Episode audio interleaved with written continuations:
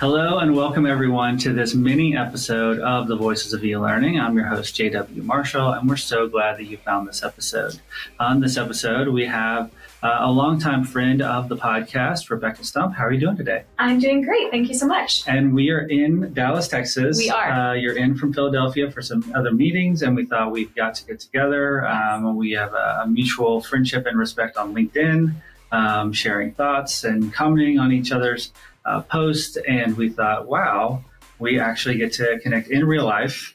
And while we're here, we should record um, a mini episode. Yes um, to give some holiday cheer to all of the teachers out there listening, as well as others in education, um, and would love just for you to share a little bit of your story, um, and then have a few questions for others that maybe are in a similar position that you were in uh, before making the transition out of teaching and into the corporate world. Yes. Um, some pros and cons, some things to think about. Um, but let's just start with uh, our favorite question that we always start every episode with. Uh, who are you and what do you love about what you do?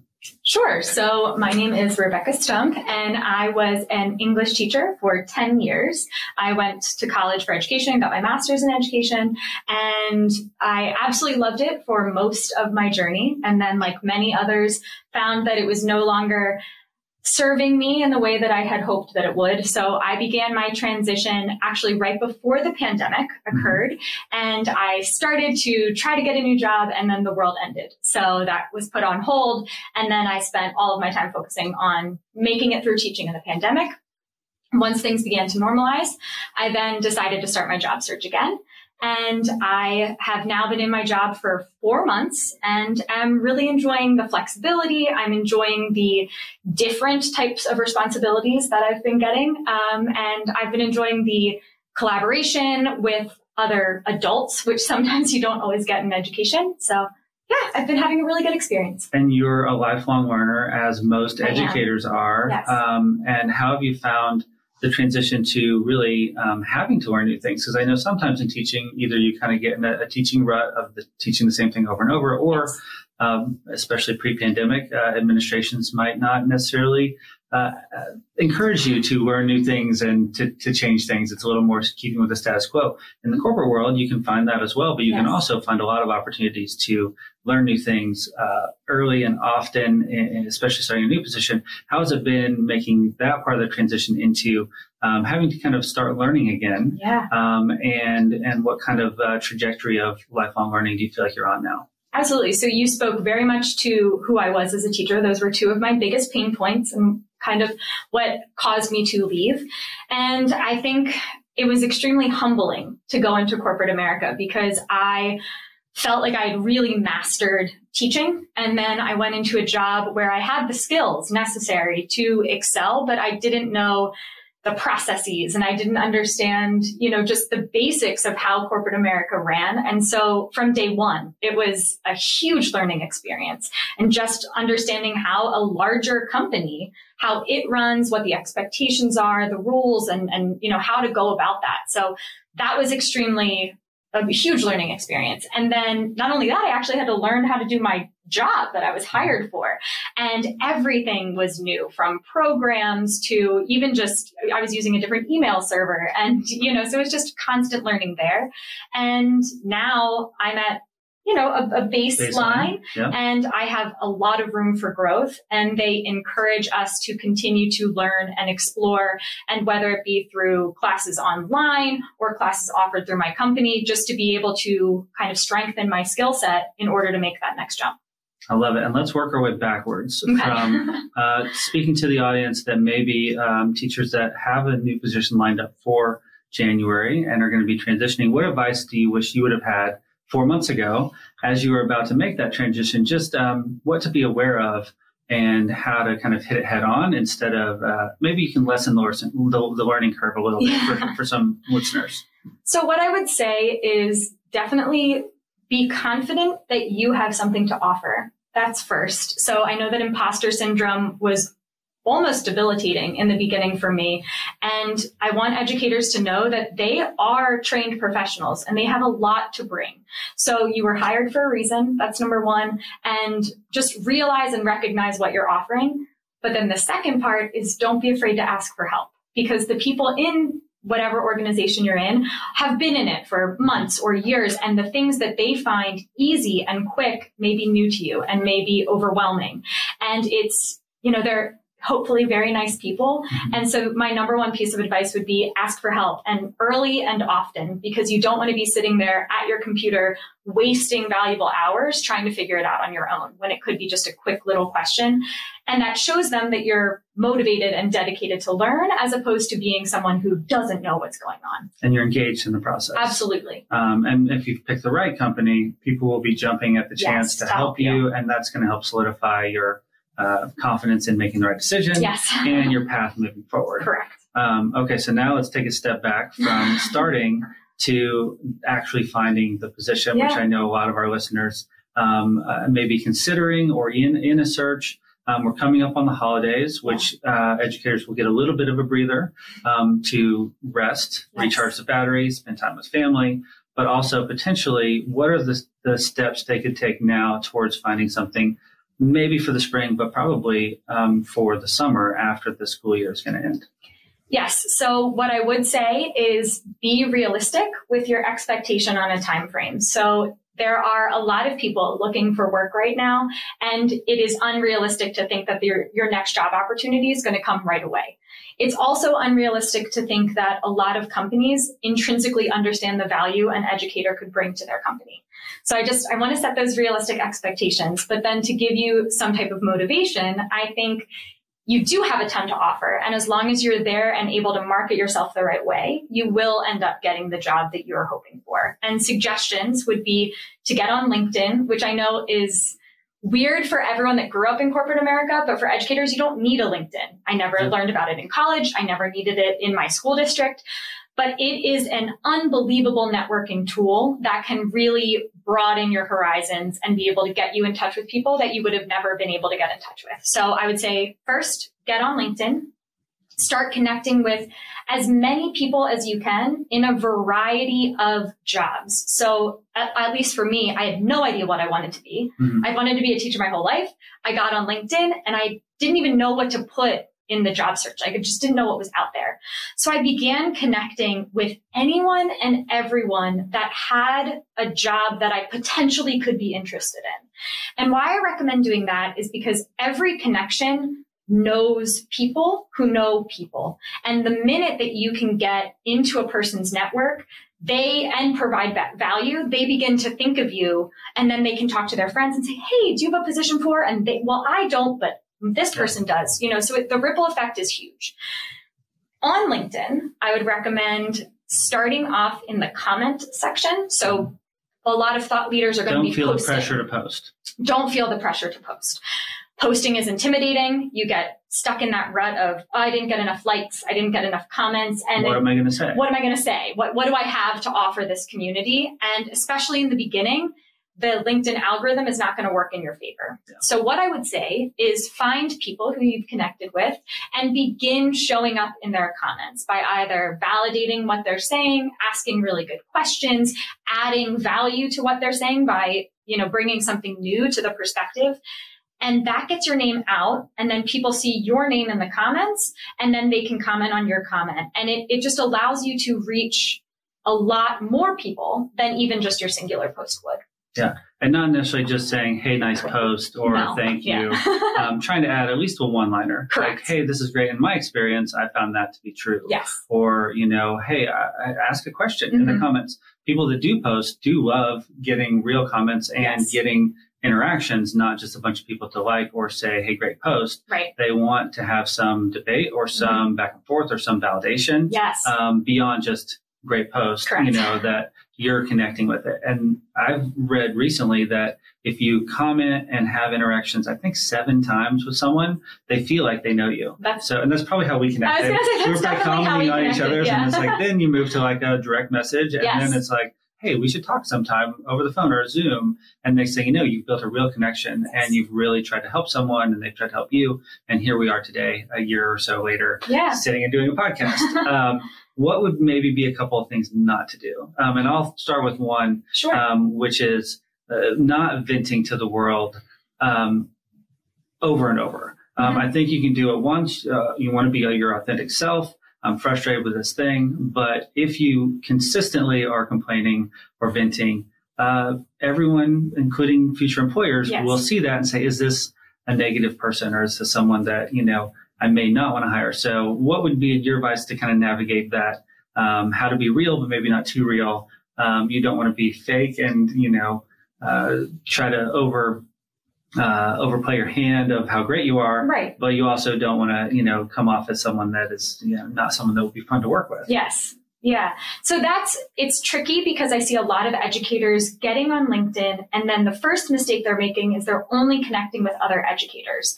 And although that provides a support system, and it does, you should connect with other educators, it funnels it into a LinkedIn that is only educators looking to get out of education.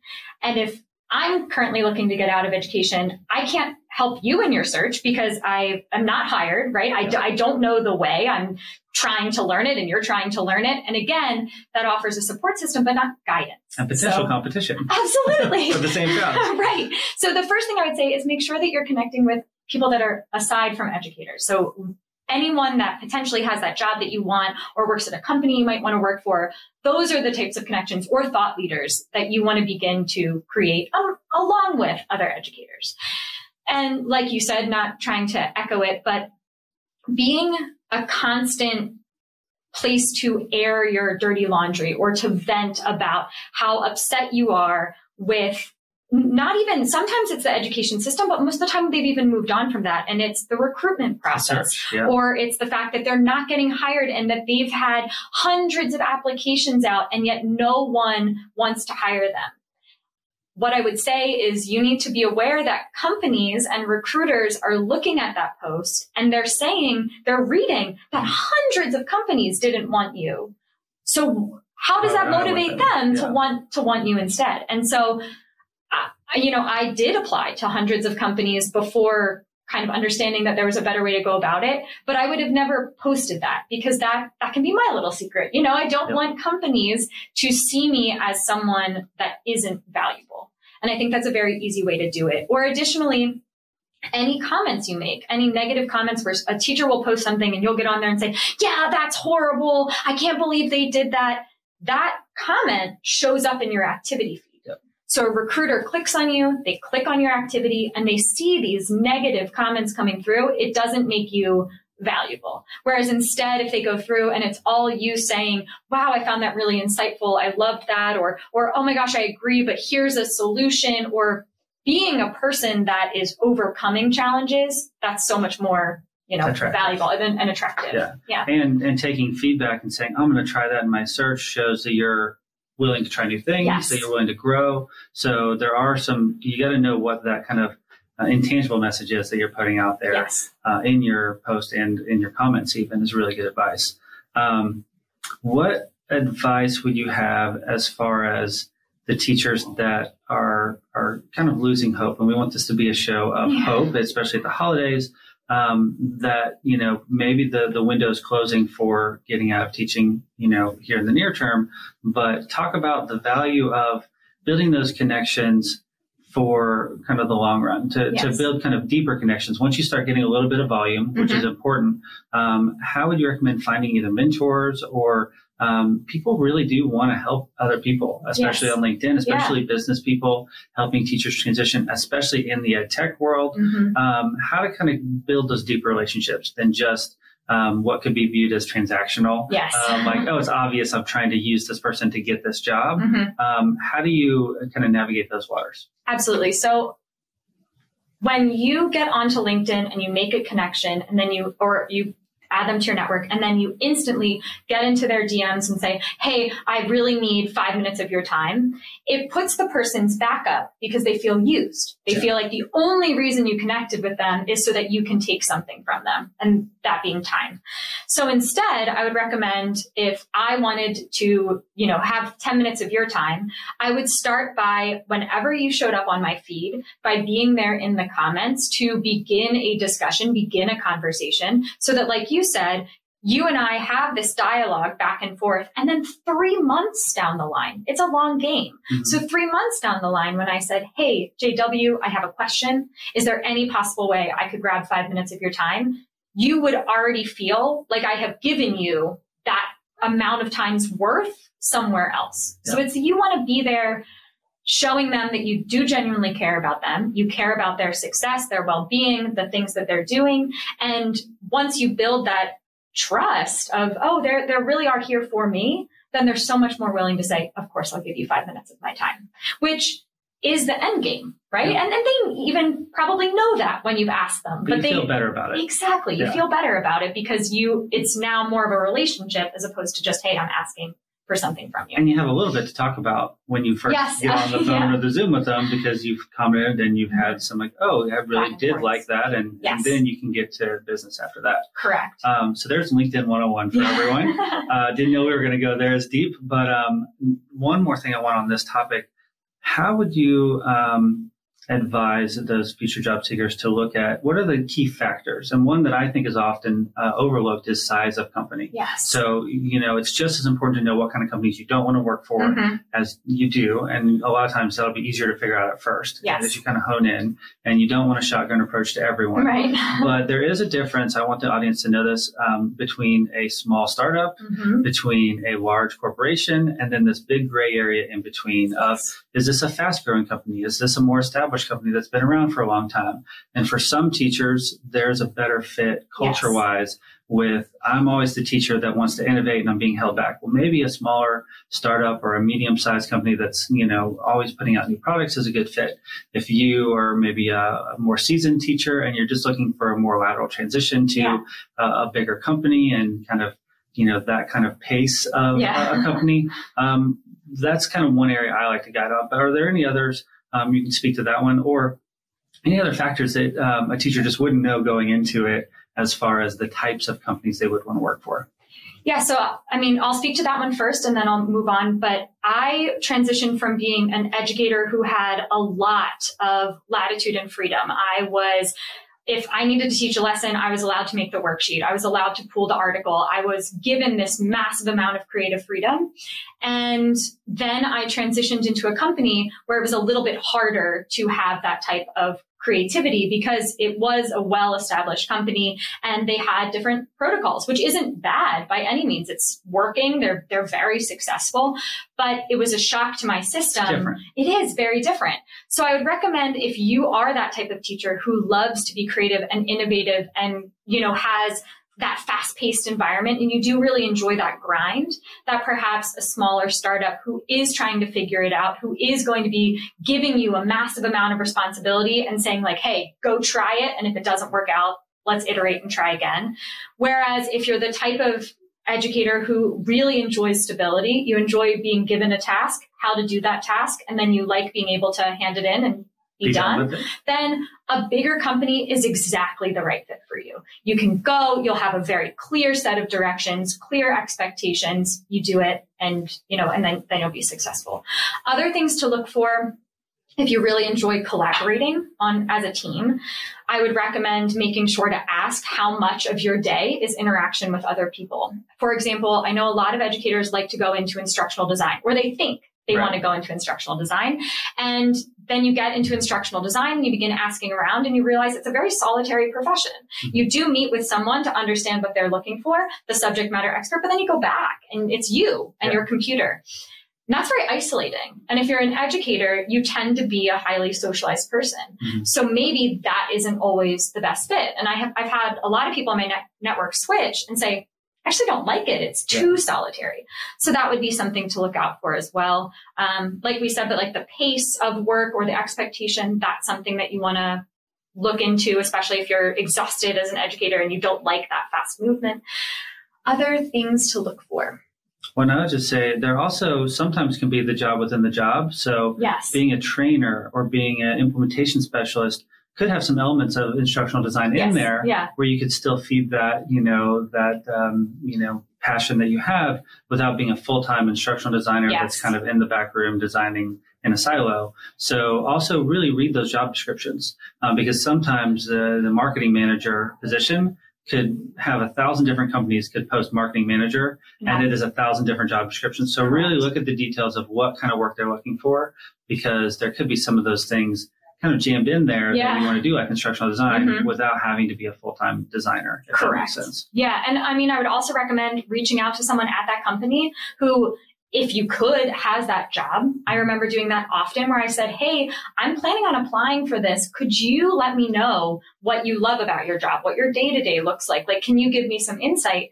And most of those people were very willing to do it because they're not a hiring manager. They're not a recruiter. They don't get these questions bombarded at them all the time. Yep. So it was a unique opportunity for them to share. And a lot of them are really open to it. So I think that's also a good suggestion is if you say, Hey, I think I might want to work at this company, talk to people from that company Yeah. and see if the culture fit is going to be right for you or what those expectations are going to be just so that you can go in knowing as much as, as you possibly and can. get a feeling of are they passionate about what they do Right. and you know is this a good fit because not only is the work important but the people you're going to work Yes. with is important and it is going to vary a lot more in the corporate world than in the school systems yeah. where everyone is kind of uh, in it for the same reasons kind of no matter what school or district you go to there's some variance but in corporate there is a lot of variance based on size of company based Yes. on the industry that they're in um, there's just a lot of variables and so you can't talk to too many people at a company or in an industry Right. to really get that feeling of wow i feel like i would be at home here Yes. versus i'm just taking a job Yeah.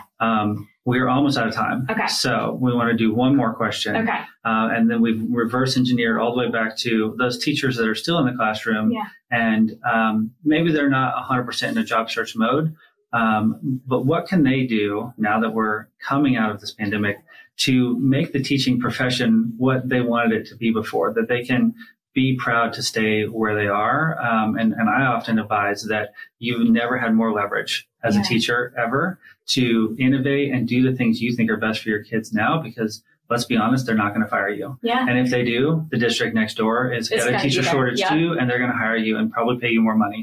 So my advice would be take risks Yeah. and for the betterment of all teachers, take it upon yourself to make the teaching profession what you think it should be Yeah. within reasons. Don't be a, a rebel just Right. because, don't cause problems, don't mail it in and quiet quit Right. but do what you feel like you need to do. And Yeah. I think more administrations are opening up to, wow, we really got to work with our teachers to Yes. really support them, give them what they need, listen to their ideas um, so that they don't leave us. Yeah. Um, but I wouldn't say take advantage of that, but leverage that. Yes. Um, any other advice you would have for, for those that are still in there and are maybe a little down for the holidays, yeah. um, that they, they have an opportunity where they're at.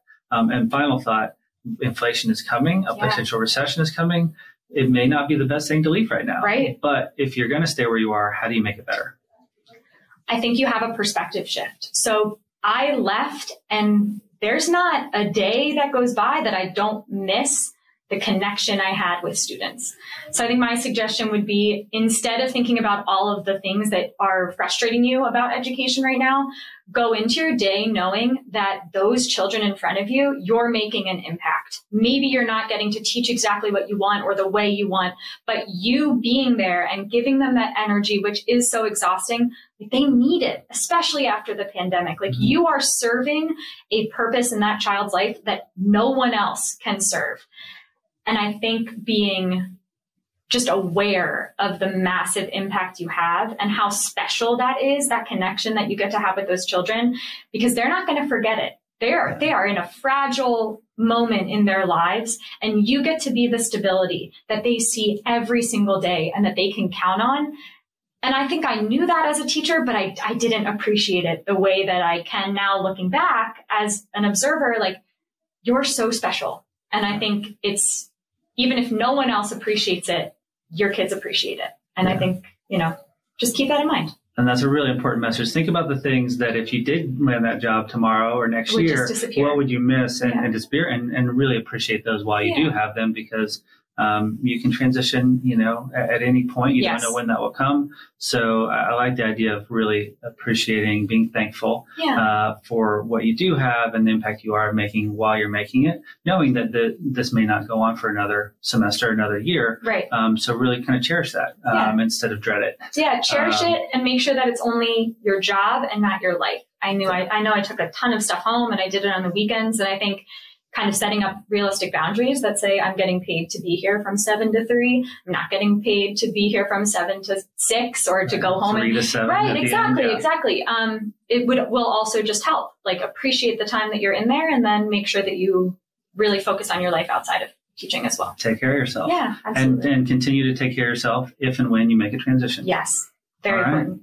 Well, this is all the time we have for this mini episode. Rebecca, thank you so much for joining us live in studio. Yes, thank you for having me. we will have you on again. Congrats on your transition. Thank Good you. luck in your continued success. Thank you. And uh, where can people follow you? Yes, so I am active on LinkedIn. It is Rebecca Stump, so just my name. Um, and feel free to send me a connection request. I accept all transitioning teachers or just teachers in general. So Perfect. Yeah. All right. That's all the time we have for today. Thank you so much for joining another episode of the Voices of E-Learning. We love your comments and interaction with us. Um, and uh, remember to always, always keep learning.